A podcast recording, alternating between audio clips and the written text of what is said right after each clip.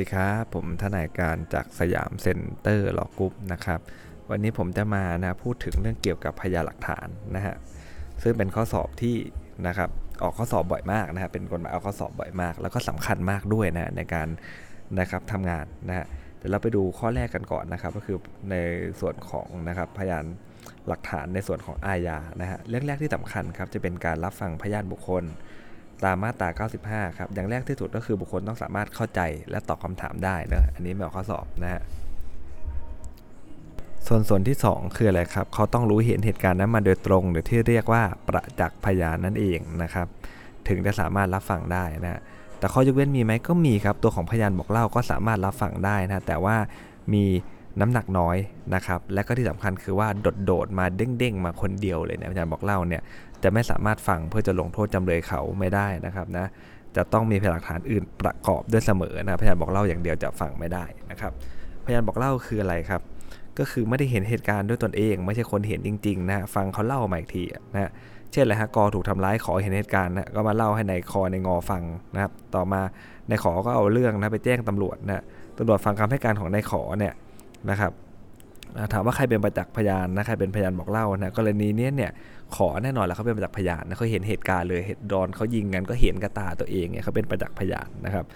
นะส่วนในงอนเนี่ยเป็นพยานบอกเล่า เพราะว่าเขารับฟังจากนายขอมาอีกทีหนึ่งนะครับนะรักใหญ่ใจความเนี่ยเรื่องราวมันก็คือยังไงครับ ก็คือถ้าคุณเห็นด้วยตาของตัวเองนะครับ มาเบิกความเนี่ยแหละก็เป็นประจักษ์พยานน้ำหนักมันย่อมดีกว่า เพราะอะไรครับ เพราะคุณเห็นด้วยตาตัวเองอย่างแรกเลยนะครับ และมันก็สามารถที่จะสักขานได้ว่า เฮ้ย จริง ๆ แล้วคุณโกหก หรือคุณไม่โกหกกันแน่ ถูกไหมครับ เพราะว่าถ้าคุณเห็นมาเองเนี่ยนะครับถ้าคุณเราบอกว่าคุณเห็นอย่างงู้นเห็นอย่างนี้เห็นแตกต่างในที่เป็นความจริงเนี่ยอันนั้นอะมันก็เป็นการโกหกได้ แต่ถ้ามันเป็นพยานบอกเล่าเนี่ยนะบางทีตัวเขาเองอาจจะไม่รู้เลยว่ามันจริงไม่จริงถูกไหมฮะผมไม่รู้หรอกมันจริงไม่จริงอะแต่เขาเล่ามาแบบเนี้ยนะเพราะนั้นน้ำหนักมันจะน้อยถูกไหมฮะการเอาคนหนึ่งคนเนี่ยเข้าคุกเข้าตารางโดนประหารชีวิตอะไรอย่างเงี้ยนะครับการที่จะคุณจะพูดคำพูดของคุณเนี่ยมันจะต้องมีการรับผิดชอบในคำพูดของคุณด้วยเนอะแล้วมันต้องเชื่อถือได้ด้วยว่าเฮ้ยสรุปเรื่องราวมัน จริงไหมใช่ไหมครับไม่ใช่ว่าสุดท้ายท้ายสุดคำถามสุดท้ายคืออ้าวแล้วคุณรู้ไหมว่าไอ้ที่คุณพูดมาทั้งหมดมันจริงไหมอ๋อไม่รู้ครับผมฟังคำอีกทีอย่างเงี้ยมันจะไปมีน้ำหนักได้ยังไงถูกไหมฮะเพราะนั้นเนี่ยพยานบอกเล่าเนี่ยน้ำหนักมันเลยน้อยกว่าประจักษ์พยานค่อนข้างเยอะเลยนะครับ คดีที่มีประจักษ์พยานหลายคนเนี่ยนะฮะเห็นเหตุการณ์เดียวกันดยปกติเขาเรียกว่าพยานคู่นะครับศาลก็จะให้มาเบิกความในคราวเดียวกันได้ นะครับเพื่อไม่ให้พยานที่มาเบิกความคนหลังได้มีโอกาสได้ล่วงรู้ก่อนนะฮะถ้าเกิดให้มาแต่ละคนมาคนละวันกันเนี่ยเดี๋ยวเขาจะไปคุยกันก่อนเนาะนะครับเพราะนั้นเนี่ยเขาจะต้องให้มาเบิกทีเดียวกันเลยนะครับเบิกความในคราวเดียวกันแต่ไม่ใช่หมายความว่าเข้าข้อพยานพร้อมกันนะหมายความว่าตอนอีกคนเบิกอีกคนก็รอนะพออีกคนเบิกเสร็จปุ๊บอีกคนหนึ่งเบิกต่อเลยนะเรื่องราวมันจะได้นะฮะเขาเรียกว่าอะไรอะในคราวเดียวกันนะครับจะได้ไม่มีเวลาไปเตรียมมันก่อนอะพูดง่ายๆนะครับโดยหลักแล้วครับพยานบอกเล่าเนี่ยไม่ได้ต้องห้ามไม่ให้รับฟังเป็นพยานหลักฐานนะ แต่ตัวพยานบอกเล่าเองก็ถือว่ามีน้ำหนักน้อยนะฮะมีน้ำหนักน้อยนะครับ ก็เลยต้องฟังประกอบพยานฐานอื่นด้วยนะครับพยานบอกเล่าในขณะกระชั้นชิดเนี่ยกับเหตุเนี่ยมีลักษณะว่าน้ำหนักรับฟังได้นะเพราะว่าขณะนั้นเนี่ยเขายังไม่มีโอกาสคิดปรุงแต่งบิดเบือนข้อเท็จจริงเป็นอย่างอื่นไปนะครับคำให้การชั้นสอบสวนมันก็เป็นพยานบอกเล่าเช่นเดียวกันนะครับ ถ้าได้มีการสอบสวนในเวลากระชั้นชิดนะครับกับวันที่เกิดเหตุเนี่ยนะคำให้การชั้นสอบสวนเนี่ยถ้าออกข้อสอบมาเรารู้แล้วมันเป็น พยานบอกเล่านะครับ แต่ได้มีถ้ามีการสอบสวนกระชั้นชิดกับวันเกิดเหตุโดยส่วนมากมันก็จะกระชั้นชิดถูกไหมฮะเพราะว่าตำรวจเขามีอำนาจควบคุมตัวไว้ได้ 48 ชั่วโมงนะครับเพราะนั้นเนี่ยนะฮะเวลามันจะมักจะกระชันชิดอยู่แล้วเนาะนะครับสิ่งที่มันเกิดเขาเรียกอะไรวันที่มันเกิดเหตุจะเว้นเข้ามาสอบปากคำเพิ่มเติมอะไรเงี้ยนะครับมันก็จะหลังจากนั้นได้ค่อนข้างเยอะแหละ แต่การสอบสวนครั้งแรกเนี่ยนะครับมันก็จะเป็นเวลาค่อนข้างกระชันชิดนะฮะพยานบอกเล่าที่เป็นคำกล่าวที่เป็นปฏิปักษ์ เป็นผลประโยชน์นะฮะตนของตนเองก็รับฟังได้นะครับถ้าหากไม่เป็นจริงคงไม่กล่าวเช่นนั้นนะฮะนะครับงั้นจะพูดทำไมเพื่อเตงเสียประโยชน์ใช่ไหมคำบอกเล่าที่เป็นคำบอกกล่าวผู้ใกล้ตายที่รู้ตัวดีว่าเดี๋ยวจะตายก็ย่อมรับฟังเป็นพยานหลักฐานได้นะก็มาจากความเชื่อที่ว่าเขาจะโกหกทำไม เขาจะตุยแล้วอย่างเงี้ยนะฮะแต่แม้ว่านะผู้ตายจะคิดว่าตนไม่ตายก็ตาม แต่ก็สามารถรับฟังได้ฮะถ้ามันเป็นเรื่องถึงวันที่ใกล้ชิดกับเหตุการณ์ตามที่บอกกล่าวกันมาเนี่ยความเห็นของพยานเนี่ยนะครับไม่ใช่ ความเห็นของพยานผู้เชี่ยวชาญเนี่ยไม่ใช่พยานบอกเล่านะครับ แต่ถ้าความเห็นของผู้เชี่ยวชาญกับประจักษ์พยานเนี่ยโดยปกติศาลจะต้องรับฟังประจักษ์พยานนะฮะเว้นแต่ประจักษ์พยานเนี่ยเบิกความขัดนะฮะขัดแย้งด้วยเหตุผลศาลนะแต่ไม่รับฟังก็ได้นะครับ จุดที่นะจะออกข้อสอบมาก ๆเลยนะก็จะเป็นเรื่องของการบทตัดพยานนะครับในคดีอาญานะครับโดยมากเขาจะไม่ตัดนะฮะโดยมากเขาจะไม่ค่อยตัดไม่เหมือนคดีแพ่งนะเพราะเขาก็ต้องการให้จำเลยเนี่ยต่อสู้คดีได้อย่างเต็มที่นะครับ เพราะว่ามันคดีมันมีโทษจำคุกนะฮะ ก็ต้องการให้สู้ได้อย่างเต็มที่นะครับพยานหลักฐานครับที่เกิดขึ้นโดยมิชอบนะฮะหรือได้มาเนื่องจากการกระทำโดยมิชอบ หรือว่าอาศัยข้อมูลนะฮะที่เกิดขึ้นหรือได้มาโดยมิชอบเนี่ยใช้เฉพาะในคดีอาญาเท่านั้นนะครับ ก็คือว่าเกิดไม่ชอบนะเกิดโดยชอบแต่ได้มาโดยไม่ชอบนะครับ หรือว่าเออเป็นผลสืบเนื่องจากการกระทำโดยมิชอบเนี่ยก็ต้องถือว่าได้มาโดยมิชอบทั้งสิ้นนะครับ ตาม 226 226ทับ1นะฮะ84วรรคท้ายแล้วก็ 134ทับ4วรรคท้ายนะครับ พยานหลักฐานที่เกิดโดยมิชอบนะครับ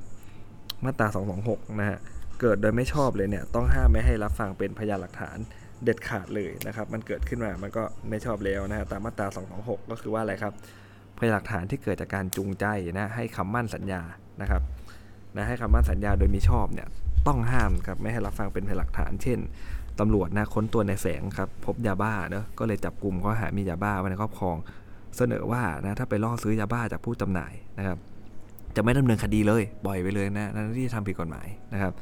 ในแสงตกลงนะครับ ยินยอมด้วยเป็นสายลับนะจึงนำเบอร์แบงค์นะฮะนะเอาแบงค์เนี่ยไปถ่าย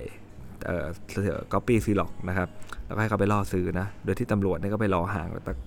บ้านตั้ง 300 เมตรอะนะเขาก็ไม่เห็นเหตุการณ์ขณะล่อซื้อด้วยนะครับ ต่อมา 30 นาทีนะครับนายแสงไปพบตำรวจพร้อมยาบ้านหนึ่งเม็ดแจ้งว่าซื้อจากจำเลยฮะ จำเลยก็เลยเออเออตำรวจก็เลยไปที่บ้านจำเลยนะแสดงตนนะว่าเป็นเจ้าหน้าที่นะนะครับแล้วก็ไปจับมาได้พร้อมยาบ้านหนึ่งเม็ดนะครับโดยแจ้งว่าซื้อมาจากจำเลยนะครับนะแล้วก็ขอตรวจค้นนะฮะก็ปรากฏว่าเจอนะฮะเจอธนบัตรล่อซื้ออยู่ในกระเป๋ากางเกงด้านขวานะครับแล้วก็ได้จับกลุ่มจำเลยนะกรณีเช่นนี้นะครับ การที่นายแสงเนี่ยอ้างต่อตำรวจว่าล่อซื้อเมดมาเนี่ยนะครับเกิดจากการจูงใจให้คำมั่นสัญญาว่าจะไม่ดำเนินคดีมันไม่เหมือนเรื่องเรื่องร้อยทับสองนะฮะ ร้อยทับสองคือดำเนินคดีอยู่นะครับแต่ถ้าขยายผลก็ได้รับโทษน้อยลงนะอันนั้นทำได้ตามกฎหมายนะแต่นี่คืออะไรฮะเล่นไปสัญญิงสัญญาเขาเลยกว่าเฮ้ยถ้าเองจับคนต่อไปได้เนี่ยฆ่าจะปล่อยเองไปอย่างเงี้ยมันก็เป็นการจูงใจเขาถูกไหมฮะนะไม่ดำเนินคดีคดีในความผิดที่นายแสงถูกจับกลุ่มโดยมิชอบนะและการที่นายแสงมาเบิกความยืนยันในชั้นศาลเป็นพยานโจทย์เนี่ยก็เป็นพยานชนิดหนึ่ง ซึ่งเกิดจากการจูงใจให้คำมั่น โดยไม่ใช่ของตำรวจครับ ก็เลยรับฟังคำเบิกความของนายแสงนะครับเป็นพยานไม่ได้นั่นเองนะครับ หากเพิ่มข้อเท็จจริงไปนิดหนึ่งนะครับว่าการที่ตำรวจเขาเข้าไปค้นนะนะว่าพบพบธนบัตรที่ใช้ล่อซื้อและยาบ้าใต้สุ่มไก่10 เม็ดเนี่ยจึงได้บอกกับจำเลยว่า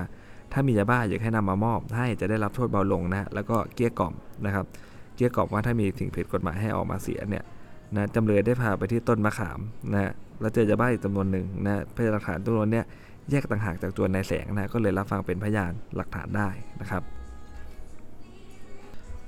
สอบสวนนะฮะเด็กในคดีความผิดเกี่ยวกับเพศนะฮะโดยทำบันทึกคำให้การไว้ล่วงหน้าก่อนนะครับ และไม่ได้บันทึกคำให้การเด็กเพิ่มเติมอ่านะฮะเรื่องนี้ดีกาค่อนข้างใหม่นะครับ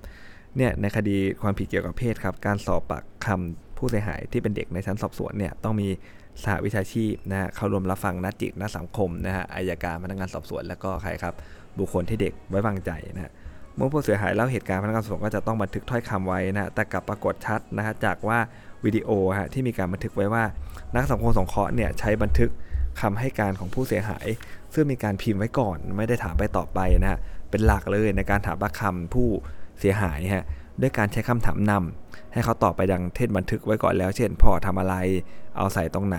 พ่อทำในห้องนอนใช่หรือไม่ พ่อห้ามบอกใครใช่ไหมเนี่ยนะ โดยเฉพาะอย่างยิ่งเมื่อผู้เสียหายตอบคาถามกลับ ไม่มีบันทึกคำให้การดังกล่าวนะ เช่น ผู้เสียหายตอบว่ามีญาติกับทวดเห็นเหตุการณ์นะครับ แต่ว่าในบันทึกคำให้การระบุว่าไม่มีใครเห็นเหตุการณ์เลยนะ หรือแม้นักสังคมสงเคราถามว่าพ่อทำกี่ครั้ง พยานชูมือชูมือฮะแล้วประกอบว่า 5 ครั้ง แต่ในบันทึกเนี่ยมันบันทึกบอกว่า 2 ครั้งนะฮะ หรือผู้เสียหายเล่าเหตุการณ์ได้อย่างละเอียดเนี่ยพนักงานสงเคราะห์ก็ชมเชยว่าทำไมหนูจำเก่งอย่างนี้ ผู้เสียหายบอกว่าแม่บอกนะฮะก็ไม่ได้บันทึกคำตอบของผู้เสียหายดังกล่าวไว้นะฮะคำให้การชั้นสอบสวนเนี่ยถึงพฤติการล่วงละเมิดของจำเลยเนี่ยอาจเกิดจากจินตนาการของผู้เสียหาย ซึ่งบุคคลใกล้ชิดเทียมสอนตอกย้ำซ้ำๆไม่อยู่บนพื้นฐานของความจริงนะฮะ คำให้การของผู้เสียหายดังกล่าวที่ผ่านการจัดเตรียมมาก่อน และเพิ่มข้อเท็จจริงสำคัญบางประการ ไม่ตรงกับหลักฐานที่ปรากฏในวิดีโอ ในภาพเคลื่อนไหวที่บันทึกไว้เนี่ยจึงถือไม่ได้ว่าคำให้การเนี่ยเกิดขึ้นโดยความสมัครใจนะของผู้เสียหาย แต่เป็นทำให้ใครที่จัดทำไว้ล่วงหน้าโดยชอบนะครับเอโดยมิชอบนะไม่อาจรับฟังเป็นพยานหลักฐานเพื่อเอาผิดกับจำเลยได้ คือหลักใหญ่ใจความถ้าเกิดข้อนี้ออกเป็นข้อสอบมานะเราก็ต้องตอบว่าเนี่ยนะ มันมีการเพิ่มเติมข้อเท็จจริงนะจึงถือไม่ได้ว่าเป็นคำให้การที่เกิดจากความสมัครใจของผู้เสียหาย แต่ว่าเป็นคำให้การที่จัดทำไว้ล่วงหน้าโดยมิชอบนะครับ ไม่สามารถรับฟังเป็นหลักฐานเพื่อเอาผิดจำเลยได้ตามมาตรา 226 นะครับนะเรื่องนี้ถ้าออกมาก็ 226 ตรงๆ เลยนะครับ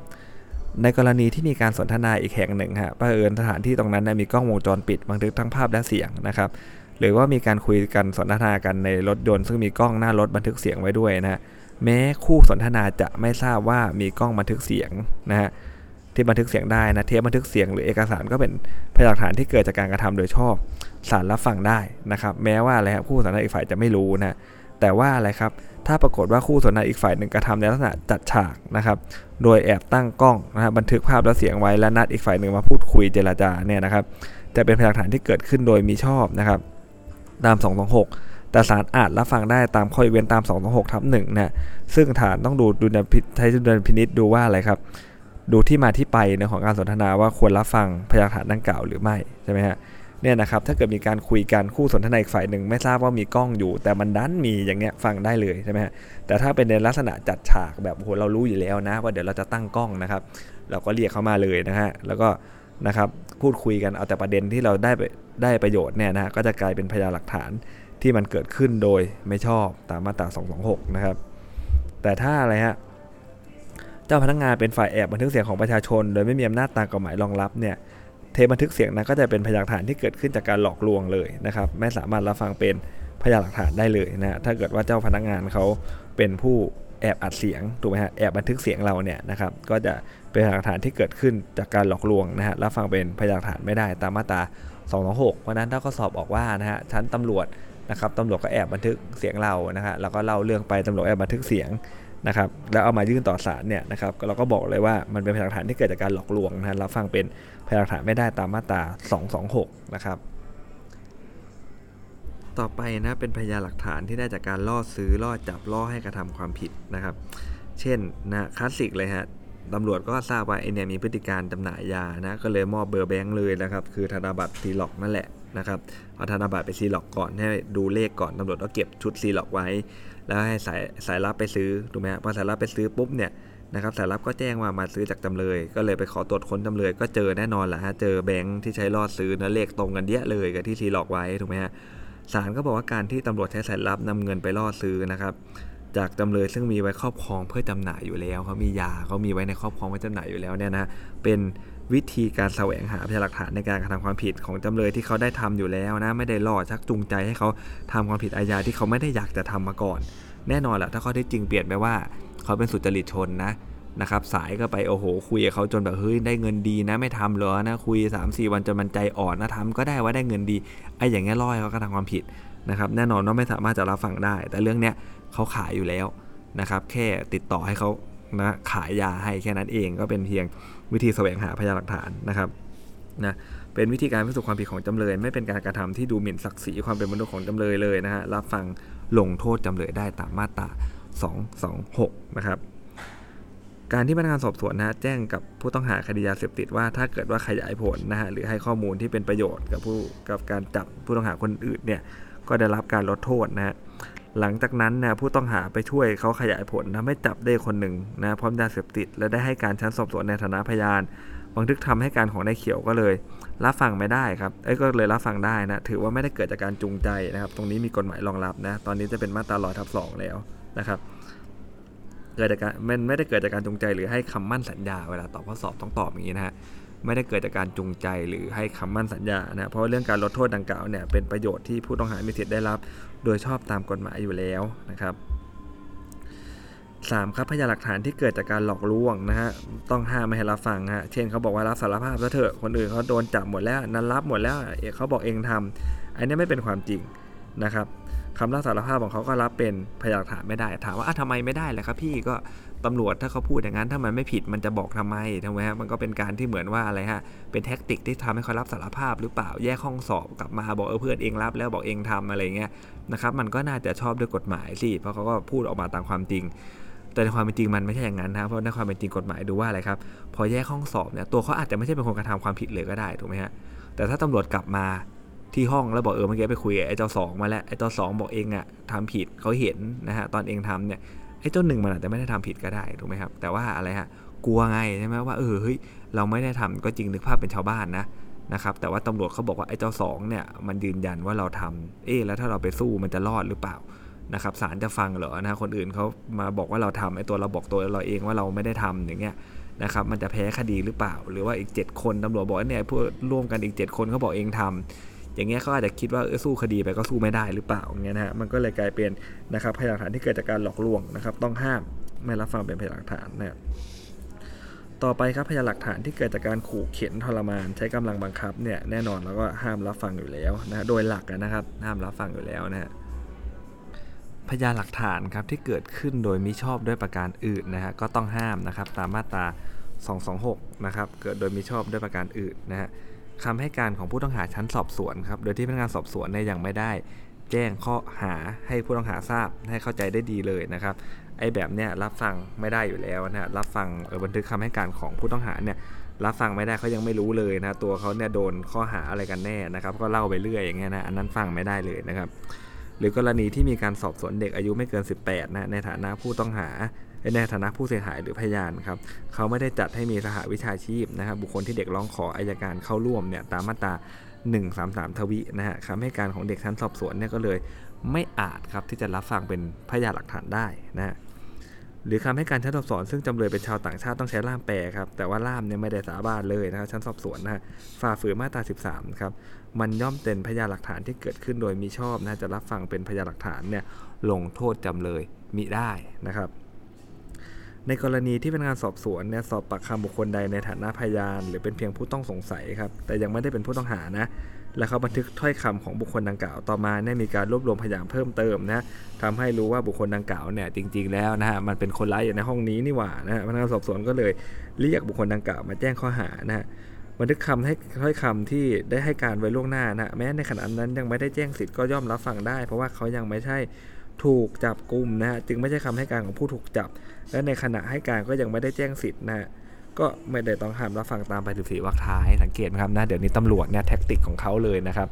นะเขาอาจจะเรียกไปเป็นพยานก่อนก็ได้ แม้ตอนนั้นนะเขาจะเริ่มตั้งหงิดตั้งหงิดใจแล้วถูกไหมฮะตั้งหงิดตั้งหงิดใจแล้วนะครับว่าเฮ้ยใช่ไม่ใช่นะร่วมกันความผิดหรือเปล่า เดี๋ยวนี้ถ้าเขาดูว่าเราไม่มีพฤติการจะหลบหนีเนี่ยเขาจะหมายเรียกมันในฐานะพยานนะครับหรือแม้เพียงแต่ผู้ต้องสงสัยนะฮะแต่ยังไม่ได้เป็นผู้ต้องหาถูกไหมครับ นะเพราะนั้นถ้าถ้าเกิดเป็น 2 ฐานะเนี่ยนะถ้าเขาสอบออกมานะครับแล้วเขาไปให้การไว้โดยที่ยังไม่ได้แจ้งสิทธิ์เนี่ยก็รับฟังได้ เพราะว่าเขายังไม่ใช่ผู้จับกับกุมเขายังไม่ใช่ผู้ต้องหาที่มาเป็นการสอบสวน ถูกไหมครับ และที่น่าเจ็บใจนิดๆคืออะไรฮะไอ้ถ้อยคำเหล่านั้นเนี่ยมันเอามาเป็นนะครับใช้เป็นพยานหลักฐานในการพิสูจน์ความผิดได้ด้วยนะครับนะถ้าให้การเท็จก็ผิดได้อีกนะครับนะเรื่องเนี้ยนะครับแล้วมันก็ไม่ต้องห้ามเป็นพยานหลักฐานแน่นอนนะครับ เพราะว่า มันไม่ต้องแจ้งสิทธิ์อะไรทั้งนั้นเนอะเพราะว่าเขาเป็นแค่ในฐานะพยานเฉยๆนะครับ ถ้าเขาสอบน่าจะออกในฐานะเป็นพยานนะครับนะครับนะสำหรับนะฮะวันนี้ก็จะมีเพียงเท่านี้นะครับ เดี๋ยวผมจะมานะครับขึ้นเรื่องต่อไปในเรื่องของคำให้การชั้นจับกลุ่ม หรือชั้นรับมอบตัวของผู้ถูกจับที่รับฟังไม่ได้นะครับสำหรับวันนี้สวัสดีครับ